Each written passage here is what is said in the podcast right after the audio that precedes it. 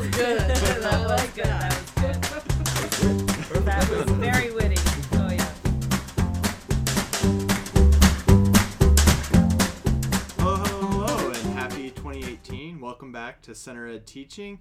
Um, we've been on hiatus, giving you some of our previous episodes to get you through the last two weeks. Um, remember, you can always go through our catalog on SoundCloud or iTunes and catch up on past episodes you may have missed. Um, as we start with 2018, people usually start with New Year's resolutions and trying to be better this year than they were the year before. And so it seemed fitting to start our podcast off with the idea of growth mindset, which has been sweeping educational discourse for the last two and a half years now. Um, and so we just want to do a more critical look into that concept. And so to do that with me, I have our CPET resident experts on the growth mindset, uh, Courtney, Hello. Greg, What's up? and, and Faye. Hey. Um, so to start, Authentic self. That's right. Authentic right, self. that's right. Um, Do it. So to start the conversation, I think for those listening, you know, growth mindset is thrown around a lot as a term, and so I think it's helpful to unpack actually what is growth mindset. Um, Courtney, can you give us kind of Sure. a definition to start with? Sure, I'll do my best. Absolutely. So, based mostly on Carol Dweck's definition, uh, which is tossed around a lot, as Matt said, it's basically the core belief that one can learn almost anything, that you can develop skills, talents, and qualities in almost any area. And I'm really emphasizing that idea of develop because the growth mindset posits the belief that your intelligence and that your mind um, is is changeable and it can grow and it's sort of like a muscle that you can impact. And with effort and persistence and perseverance you can um, really develop almost anything that you want to learn. Yeah, I think what's also interesting is that um, her research actually started looking at um, students uh, with learning disabilities who suffered from learned helplessness. That's what her graduate work was on, and so the idea was that these are students who have been told that you know they can't succeed or they're not smart, and That's so the research came out. of The response is, well, you know, what if that's not true, and we don't treat students like that? And I think that gets to your idea about that's right um, this growth that's right but there are some things that people throw around saying what growth mindset is, but it's actually not. Um, Faith, Greg, can you guys kind of elaborate on some of the things that growth mindset is not? Well, I mean, the first thing I think of is it's not just like praise for praise sake. Like it, it's not. In other words, it's not um, just. It's not not rooted in something. Actual growth mindset. It does have some roots, and it it really could have some teeth to it as well. So it's not just this sort of oozy. Hey, great job, Courtney. You Right, did right. so. You did so well at that Yeah. with nothing behind it. right Yeah, so uh, like great effort became uh, consolation prize, right? So um, Well, yeah, even great effort like that. Mm-hmm. That's just remind me of great effort is again if it's not attached to anything, if it's just hey, great effort, you tried, is that really growth mindset? Mm-hmm. Is or is growth mindset more oh great effort at taking your writing from mm-hmm. two sentences to four sentences, right? Pointing to you tried and this is what you did as you were trying, right? and students began began receiving false praise for ineffective efforts. Mm-hmm. Um, mm-hmm. b- to teachers' understanding of like great effort um, and, and trying to, to give the praise without the, the added attachment at the end. Mm-hmm. Yeah, I think you know some of the other things that Carol Dweck has written about in the past year, trying to correct this definition of growth mindset, saying that like kind of what you guys were saying, being open minded or like being flexible to entertain other thoughts or having a positive outlook is not actually growth mindset. You may be optimistic in that way, but that's not actually right. what mm-hmm. growth mindset is. And also this idea that people say, "Oh, I have a growth mindset. I'm ready to go." You know, people don't have a growth mindset That's right. 100% of the time all the time it's a battle between fixed and growth and so um, you know it's this process where you're trying to think about how you can improve and move forward as opposed to saying hey you gave a great effort or hey you completed an assignment it's you know ramping up with those expectations and trying to get to that. I, I don't know, Courtney. Do you have any other thoughts on yeah, this? no, I, I, I love what you guys are saying, and I, I agree with it all. I think that um, what I'm hearing and what I agree with is that it's a long term process because we actually don't just have it or not.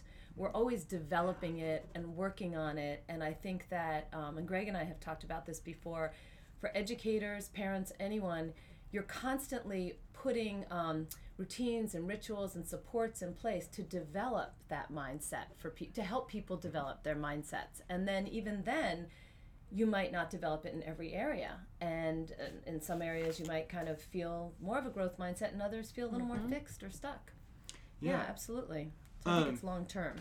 And so I think thinking about growth mindset because it's become such a big thing in Oh, yeah. educational discourse is how new is this research? I mean, some people in the field of education have compared this to learning styles, which I mean, I think took off in like the 70s or 80s. Mm-hmm. Um, so is it new? If so, how is it new, or how is it maybe helping us think differently about the way we're educating our kids? I mean, I think that's a great question. And I was an educator, kind of coming of age as an educator when Howard Gardner was doing his research and then it was implemented. So I became quite familiar with um, and somewhat enchanted by the learning styles, you know, and that idea. And and I think that's that's a basically interesting concept that students each have different kind of preferred styles of learning. So you're more musical, you're more visual, you're more auditory.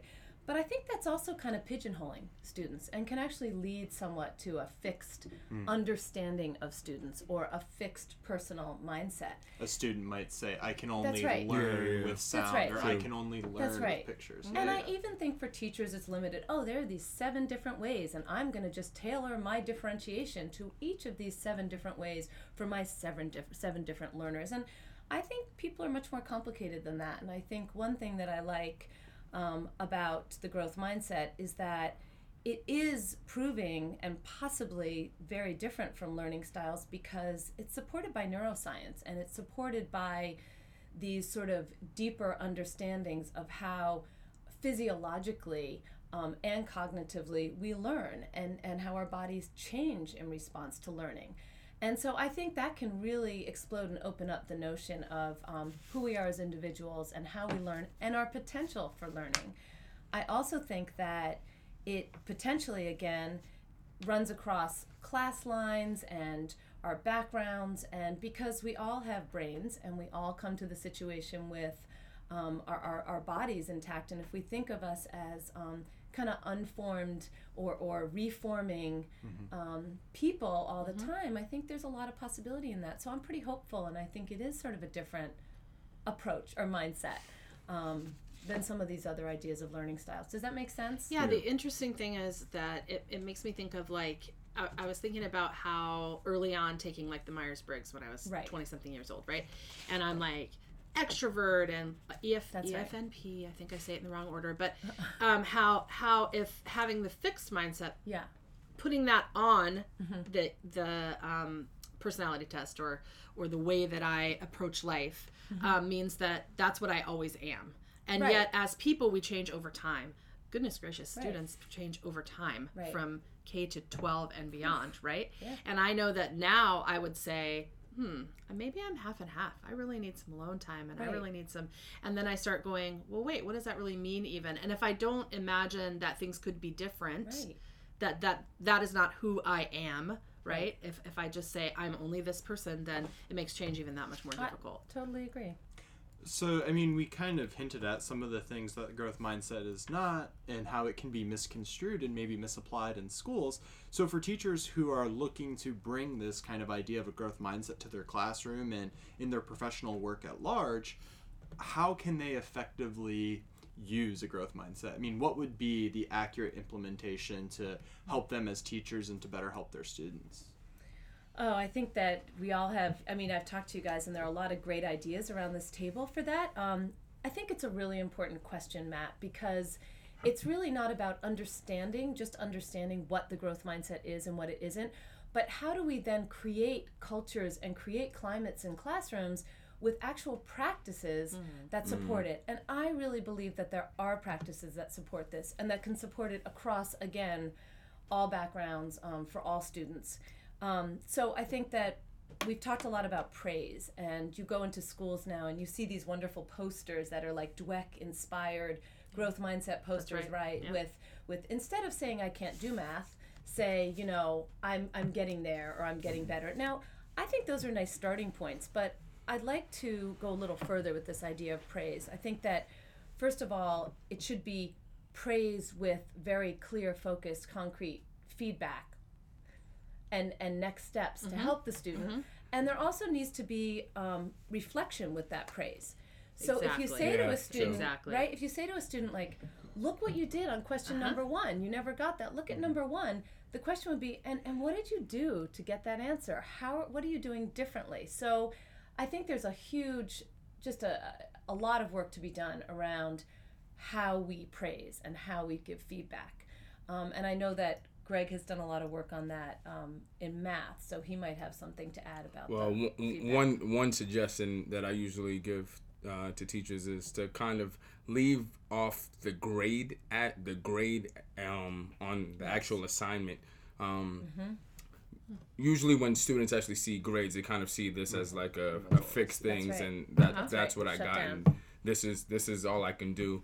So if, if instead teachers actually leave off the grade aspect and uh, kind of give students a reflection to kind of to kind of look at and examine their work and see what mistakes that they've made.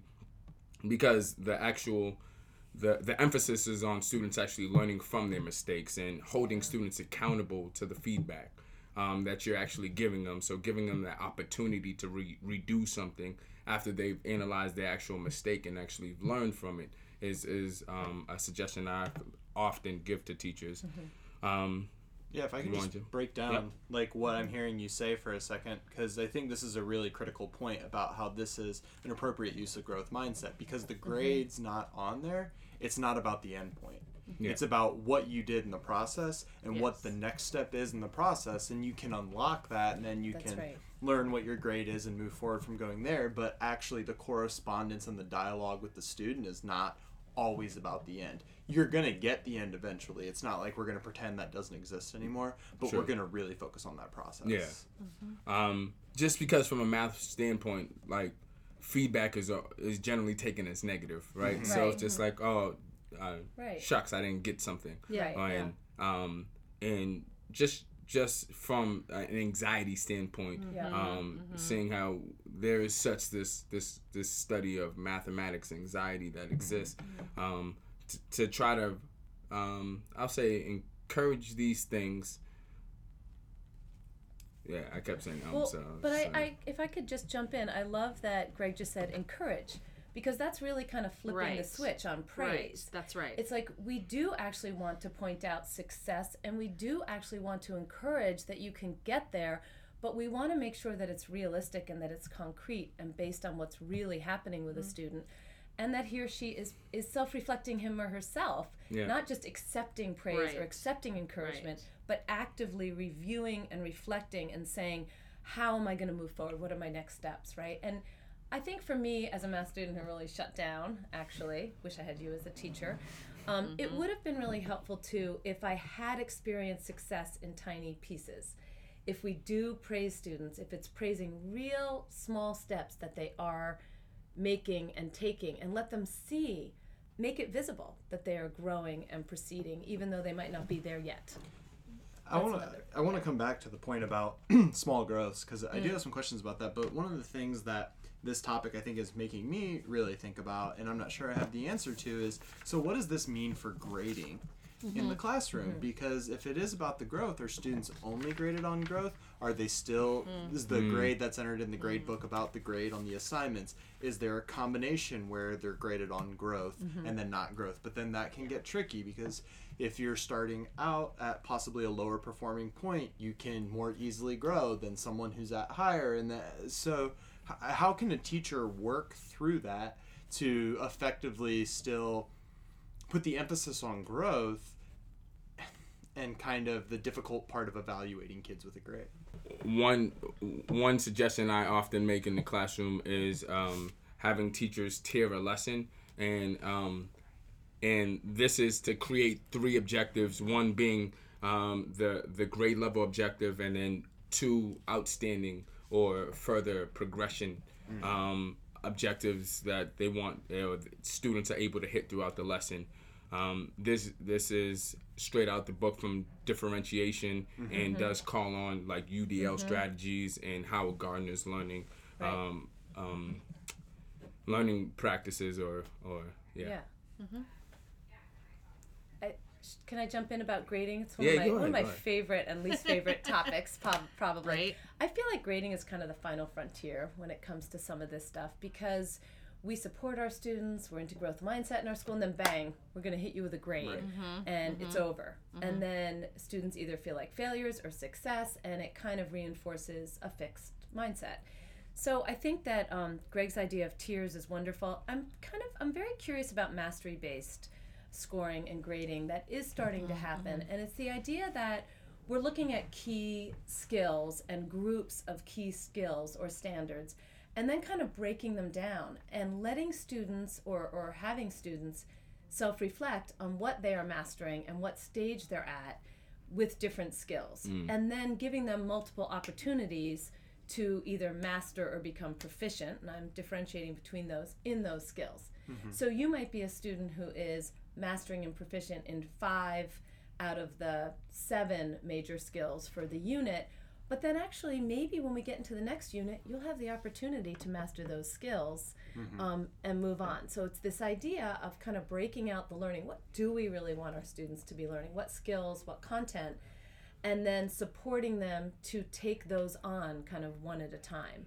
Um, I think it's pretty powerful, and I think it's this idea also of learning isn't usually over. We can Right. redo Right. and retry and rewrite. Maybe not endlessly. Courtney, But I, I think, think that that's we were probably both in um, uh, visiting a school ear- earlier this fall where they were talking about going to that. They had That's gone to that system, right, right. of mastery. And I, I heard one of the kids say, "Yeah, but isn't mastery just an A? Like, can we just be honest? Like, isn't that really what it is?" So I find it really. I think that growth mindset can also speak to that based on what you just said, and that Yeah. is um, whether or not whether or not that mastery becomes the approval or the the the thing that the kid is trying to get. Um, if if the thought is sure at this moment this is where you are you're proficient not Right. master but even though your class might even be over it isn't over for you learning it and so thinking about um, talking with parents about how they can talk to their kids is really important to say, yeah, that ended up being the grade on your report card, whether that's a letter grade or whether it's about Yeah. mastery and but but just to be able to say, yeah, but you have a lifelong you have a life full of learning ahead of you. That's right. So this isn't the last time and we're That's going to keep coming back to this That's right. and even the idea about like not using ter- not using sentences like not I'm not a you know well, Yeah. I'm not a math person or Yeah. I'm not an English person or I'm not a Right. no you know to be able to communicate with parents and say here are some of the give them some words to say give them some strategies at home to be able to say here's how you can support your kid in this you don't want to set them up Right. for you're good at everything Right. right that's Yeah. the false growth Yeah. mindset Yeah, yeah, definitely. Um, can I? Yeah, I just want to piggyback off that one thing because I think what you're talking about was extending the growth mindset conversation beyond the classroom and beyond the school to the home. That's right. Right. So that's everywhere, and I think that's one point. And I want to come back to this grading Yeah. thing because yes grading is one of my favorite things to talk about because it's like in some ways one of the most important things in school, but like people don't like doing it. right. People don't want to talk Right. about it. Yeah. So I won't belabor the point. If you want to hear No. more, we have a previous podcast on grading you can go back and listen to. Ah, but yeah besides that shameless plug, one of the tensions that I've seen with um, you know mastery is that if we're lifelong learners, Right. is there ever mastery? that's right Right. Yeah. Yeah. um, and, and, and so just conceptually uh, that that's tough for me and so Yeah. one of the things that i did when i was grading is i would have um, my major assignments students could consistently Mm-hmm. redo to the end of the semester so i was an english teacher and each semester um, students wrote 10 papers and so in between that i would give feedback they could revise. I would give it back. They could revise. So there was their system. And it would be a lie to say every student opted into it Mm-hmm. all the time, but there was that structure there. At my school, we also had to do like some kind of standardized testing with Lexile scores. And so what I set up for students, I said, okay, if you complete this, you get five extra credit mm-hmm. points just because of that effort. Yeah. If you grow below what your projected growth is, you get 10 extra credit mm-hmm. points. You hit your growth 15, mm-hmm. you go above and beyond your growth 20 extra credit points. And I would try to find other places where that growth would be rewarded in some Right, ways. Right. I. Um, and I don't and I don't mean to advocate that as a perfect grading No, system, but great. trying to put another way to think about, you know, there's mastery, there's how do we actually calculate the grades? Yep. Do you maybe do different categories that are um, you know, like assignment based and effort based or, or how to think about that. But anyway. I think those are great ideas, Matt. And I think that just bringing into the conversation the idea of how do we, as you were talking about, how do we grade and give students kind of, you know, kudos and points for effort and improvement. Very, very important. Yeah. And I, I did a lot of that too. I'd also just like to throw into the conversation that, um, you know, I, I have a, a child who goes to a school that doesn't have grades, and he is more motivated than when he went to a school where he was graded and felt like a failure oftentimes. And I have to say, he's been learning a lot. So I think for all of us out there, just rethinking why and how we're grading and scoring is is a really important topic, especially with growth mindset. You know, Yeah, and I think just piggybacking off that, maybe the last point before we move into Yeah. the next section here is that you know teachers are often tasked with setting goals with their students Mm-hmm. and talking about them with their learning. Um, if you're using this idea of a growth mindset, how does that change that conversation, right? Because Mm-hmm. it wouldn't seem that the conversation is okay. You got to get an A, or right, that's or you know what that is. So so what does that look like? well. I think this is a really good question, and I, I think it probably looks You very know, Courtney, different. I don't think I ever asked you that. That's right. well, I That's think right. this is one of those top of the line excellent questions there, um, because I think it's I think it really um, I think it really gets at some issues and and important areas in our system, um, which is that can we have different expectations for our students? Does the mm-hmm. idea even of mastery or of mm-hmm. goals can they look really different for students?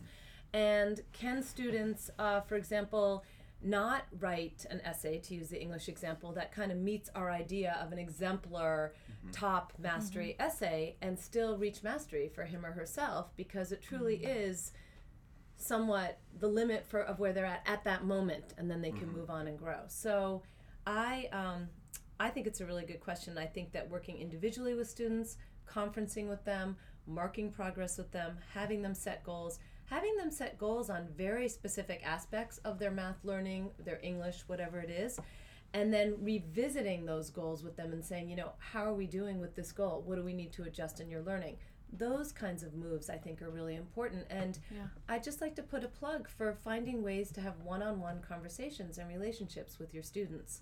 Uh, I think it goes a long way and can also support real growth and goal setting as opposed to just writing it down on paper and then sticking it in your portfolio and not looking at it, but really meeting with the teacher and discussing your goals. Well, I think inherent in what you're Yeah. saying too is also that it's not a goal at the beginning of the quarter that you look at at the end of the quarter That's or right. the beginning of the semester, but that it's actually a continuous process Yeah. because things are continuously evolving. Yeah, absolutely. Yeah, it makes me think about um, possibly building in then something around reflection. So that, like, if you imagine one on ones with your students, for instance, you know, you're going to come and sit down. Maybe they're bringing with them a reflection on their mm-hmm. own learning mm-hmm. during whatever that time period is, that week or that That's month. right. What you know, I would like to share with you where I see that I have grown, I, I, mm-hmm. or where I can see that I have learned. And portfolios help with that too, right? Where you actually can look concretely and Make talk it- yep. concretely about Yep. your work over a period of time, about your work throughout your school history. You know, whether it's six through eight or K through 12 or whatever. I think it's really, really helpful. Not that I don't like agree with any of this, but I You don't have to agree. but I I believe like the common complaint from the average teacher is uh, would would be around time, Time, Yeah. I Time. agree. That's um, right. You have 90, 90 students or 120 students, That's right. and how how do we get to one on one conferencing? How do we get to Sure. like this Absolutely. um, for all students? Um, and I don't know if there is a perfect answer, right? It, it's more about like the organization and structures that a, a teacher has within their school. That's right. Um, yeah. Uh, You're right. And I think, to be honest, if we really, really want to support the growth mindset with all students, the system probably does need to change. And we do need to have smaller class size and more time with our students and more flexible grading. So, to be honest, if Yeah. we really want to take it on. So uh, just piggyback off that, and then, like I said last time, we can move into the next section. um, one of the things that I did was when I would give students papers backs, and there were times to rewrite, or students were planning out their next essay, I would use that as a time that we can talk about your writing. Um, and I would try to make it to every student. So every two to three weeks, there was essentially a class period and a half that was spent doing that. And so the concerns with that are obviously management. Are our kids on right. track, actually doing their writing? Um, and like, am I being as helpful to all the kids that I need? Right. Because when I talk to a kid, is might not be when they actually need help on their assignment Yeah. and what Yeah. have you. point, yeah. But I, I do think there are ways to think about how can you structure that classroom so that you can privilege that time because That's essentially right. that's what happens in teaching is That's you don't have enough time to do everything Yeah. so you have to prioritize Prioritize. Agreed. um, so this has been a very flattering discussion of growth mindset Mm-hmm. but i don't think the concept exists without criticism um, and i think one criticism that i've read recently that i think is incredibly important maybe we can talk about is whether or not growth mindset is for all students um, to just focus on saying oh look at your growth you're continuing to grow and i'll let you guys maybe take some meteor examples but like one i think of is you know if a student is really interested in playing basketball and they make zero free throws and they come back three weeks later and they make one free throw yeah you grew and you can tell the kid that but they might not necessarily internalize that as growth uh, i mean but that's just one example so thoughts Drawbacks. I think that it is. I, I don't know that I have that many thoughts. I think I'm speaking because I just that question about is it for all students makes me think, what students would it not be for? Mm. And I'm just trying to picture who that would be, and and and I think that your example is a good one about like like I wouldn't look at a student and go, yeah, I don't, th- I, well, I just don't think poetry's not for you Yeah. just because who I am, I can't I can't do that Right, because I don't right. know, I, you know. Um, but I can understand like, are we setting up unrealistic expectations for any students, or un, you know, Yeah. by by encouraging them to pursue something? I don't know.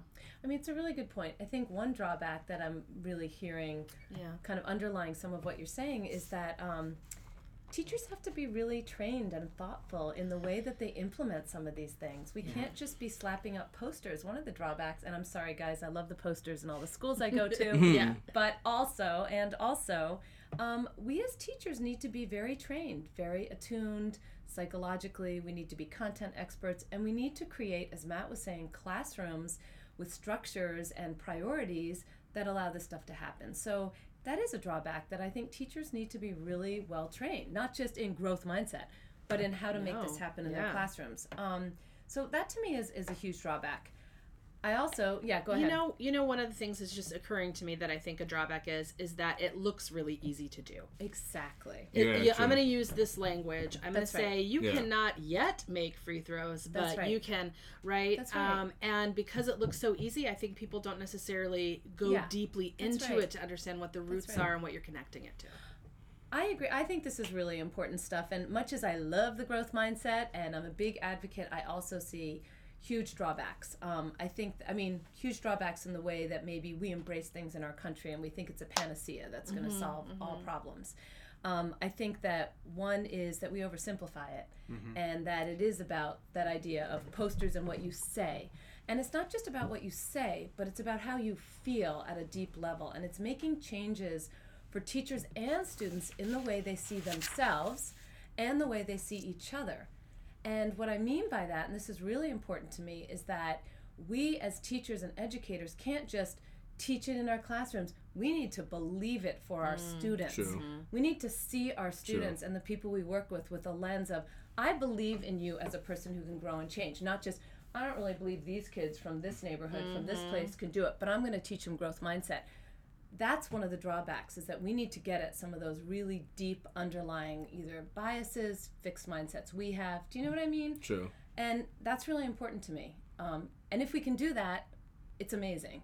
But I think it is one of the drawbacks. to big piggyback that it's it's the de-sophistication of of the actual problem in right. itself and realizing um, I don't, someone said Yeah. Mm-hmm. it before that this is a process and changing a mindset is a lifelong process and it's not an immediate step um, that that happens overnight. That's right. right. so though you can claim it all you want to it doesn't necessarily it doesn't necessarily mean That's it's true That's right. in itself. I mean, so one of the other critiques that I've read that I found really powerful, um, some recent academics have said that going to your point about this not being a panacea for everything, Courtney, is that when working with low income students, and particularly low income students of color who have probably never been told that they are smart or that they are a scientist or that they are those things, by eliminating that language completely and just the growth, there's still not that foundation right. of belief. Part of the reason the growth mindset might carry so much weight in so many other schools is because those messages have constantly been reinforced That's in right. children's lives.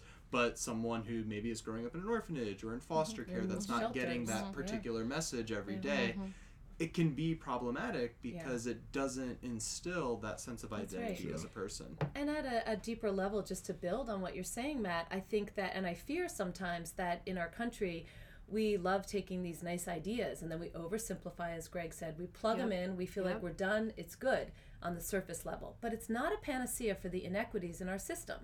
It's not a panacea for low income whole neighborhoods um, and black and brown youth um, who are being raised in places that are not always being uh, fairly funded in certain ways, um, kids who are struggling with a lot of stressors. Um, it just doesn't really take care of all that. Or teachers who are not being trained to understand um, and be sophisticated. So w- we can't look at it as a panacea, as you said. Um, but if we do take it on in a sophisticated and complex way, I think it has a lot of potential. Well, putting it that way, I mean, I think also poses the question that does this language, does this discourse have the power to be harmful?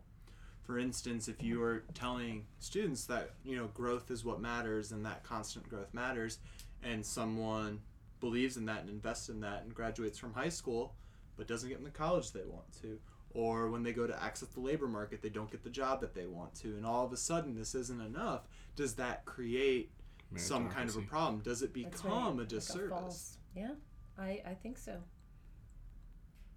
I, I think you're right. Well, that's really sad. and on that note, forget it. Forget it. Mindset. um, If it's done Uh. in a simplistic way, right? And if it's taken on as sort of political jargon or an easy or like alone you know what i mean? Or as if it's the Yeah. the only way. Right. like the like if you just do this this x this other thing is gonna Yeah. happen.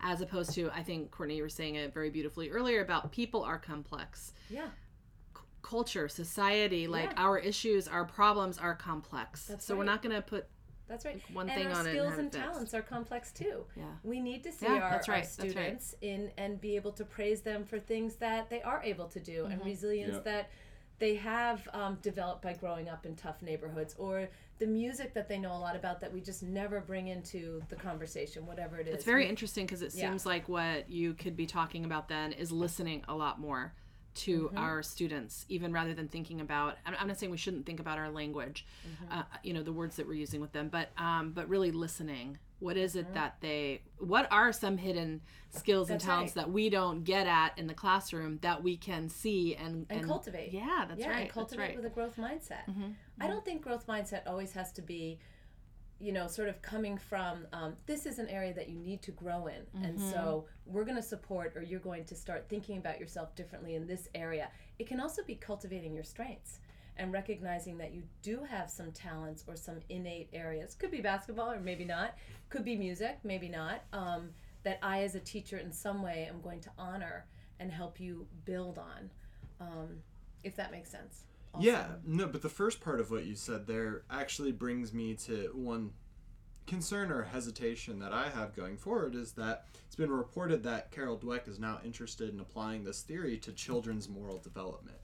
Which, for me, to say that someone needs to attack their moral development with a growth, growth mindset poses lots of problems while we all want to strive to be nicer, to have students being viewed that way and needing that type of growth and saying like you know you haven't reached mastery of this yet. But there's something that settles uneasy about it and i think maybe this goes back to what all three of you have said about there's a lot of promise in this growth mindset um, but maybe we have to be more careful and uh, more critical before implementing it and thinking how we implement it because it could go off the rails. Um, Absolutely. well put, Matt. We'll have to read up on that one. That's my Yeah. growth. Growth Yeah. area of growth and the growth That's mindset. Um, so to continue the growth going, um, I think it's probably that time where share final thoughts and wrap up the podcast for this week. I guess uh, one final thought is that even though I was starting to become sort of a naysayer, right, in our podcast, um, I I I love the growth mindset. I think it's really really important. I think it's sort of the tip of the iceberg or the beginnings of some really fantastic work and development that we as educators can do and that our society can use to begin to shift our lenses about each other and about education and about grading and um, how the mind works, and that it does have a lot of potential. And I'm very excited for us, even those of us at this table, to continue to do our work into admitting that it's complicated and taking those beautiful complications and figuring out what that means for implementation and teacher and student development and growth. I would say my final thought would be uh, don't. This is a sophisticated problem, um, and and to attack it as such. Um, and I usually often go back to my cycles of inquiry where I kind of adjust something, kind of analyze what was the effect, what was the impact on it. All right, let me try something else. Like That's right. um, just never stop growing and never stop changing. Um, I'll say new students, new variables equals a new problem. Yeah. Nicely put.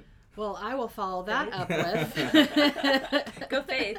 Actually, I will piggyback on that as Okay. far as thinking about our own work.